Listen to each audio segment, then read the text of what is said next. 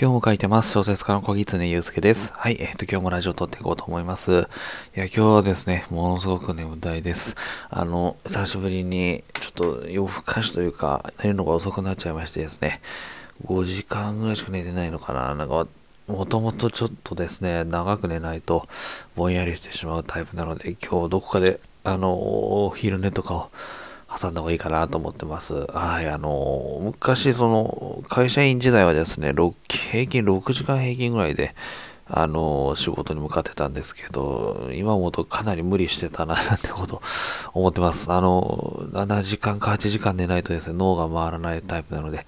今日はちょっとぼんやりしております。はい。で、今日何話そうかと、例にごとく考えたんですけど、えっと、昨日ですね、多分アップされたですね、あの、ファスト読書についてですね、あの、ちょっと調べたところで私ちょっと間違ってたので、そのちょっと訂正だけまずさせていただこうかなと思います。あの、ファスト読書というものがあって、そういうこう本のネタバレをする、えー、まあ、動画なり何なりがあるっていうのをちょっと聞いたんですけど、あの、ちょっと、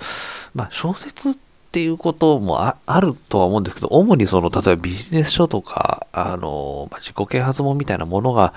えー、まあ、図解とかで、あの、なんか、この本に書いてあるのはこういうことですよ、みたいな感じで分かったような気になるようなコンテンツが発信されてるみたいな、まあ、なんかそんなような話でして、だったので、まあ、あの、小説とかが今されてるっていうことでもどうもないみたい、みたいな話だったので、ちょっと違ったあの、私の観点違ったかななんてことを、えー、思ってます。はい。ただ、あの、まあ、そういうネタバレサイトみたいなのもどうもやっぱりあるみたいで、その小説とかでもですね、あの、短く要約してみたいなとこもあると思うので、あの、まあ、私としてはやっぱりちょっと、うそういうのはまあ、ネタバレっていう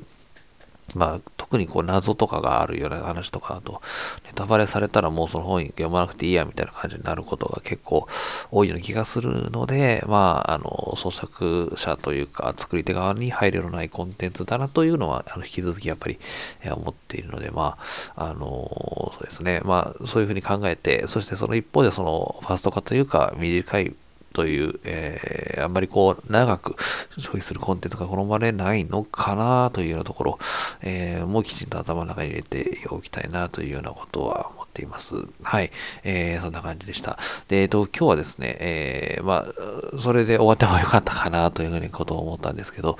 まあ、日常とか、うん、をこうどううまく描写するのかみたいな話なんですけど、え、ー、と、先日あの、東野圭吾先生のですね、殺人の門という作品を見まして、まあ、こちらあの、殺人の門ってな、まあ、題名とどんなテーマかって簡単にご紹介するとですね、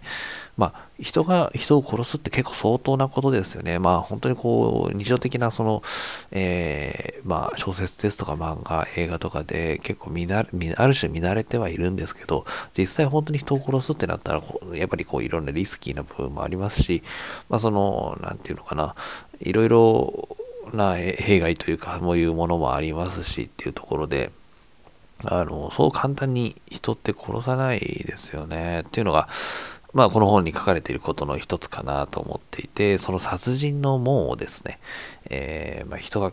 こう通るときっていうのはどういう時なんだみたいな、まあ、そんなような、えー、お話になっておりました。はい。で、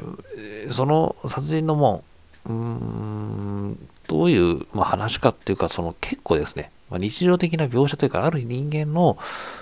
一生みたいなことを結構描いているんですけど、なので、で、そんなにこう、殺人の門をくぐるかどうかという話なので、バカすかこう、殺人が起きたりとか、えー、死体があったりみたいな話ではちょっとないんですよね。なので、あの、日常的な描写とか、あの、まあ、ある意味ではちょっとありそうというか、もしかしたらあるかもしれないみたいなところで、えー、読ませるっていうところがあるので、その描写力とですね、構成っていうものがすごいなというふうには思いました。それこそ結構分厚いんですよ。分厚いんですけど、で、あんまりそういう事件とか、まあ、起きないことはないんですけど、あの、そのいわゆる殺人事件とかっていうのはバンバンバンバン起きるわけではないっていうところで、まあ、殺すか殺さないのかみたいなところで、ちょっとやっていくというような作品だったので、まあ、日常とかっていうのもですね、やっぱりこう、やりようによっていくらでも面白い、こう、コンテンツになり得るのだなっていうような感じでした。まあ、日常ととはちょっと違うんですけどね、まあ、ドラマティックな、えー、人生ですし、ちょっと違うんですけど、見方を変えれば、その我々が生きている日常みたいなものも小説ネタになるというような捉え方もできるのかもしれないななんてことを思いました。はい。今日はそんな感じでちょっと簡単に、あの、終わっていこうかなと思います。ちょっとね、眠たいっていうのもあるんですけど、はい。そんな感じでした。あんまりいい、こう、テーマが思い浮かばなかった。はい。そんな感じでございます。ありがとうございます。えー、いつもこんな感じでお話をしています。えー、概要欄の方に質問箱を置いておりますので、もし何か聞きたいこととかありましたら、ぜひお寄せいただければと思います。はい。えー、ということで今日もお聴きいただきましてありがとうございます。小説家の小木常祐介でした。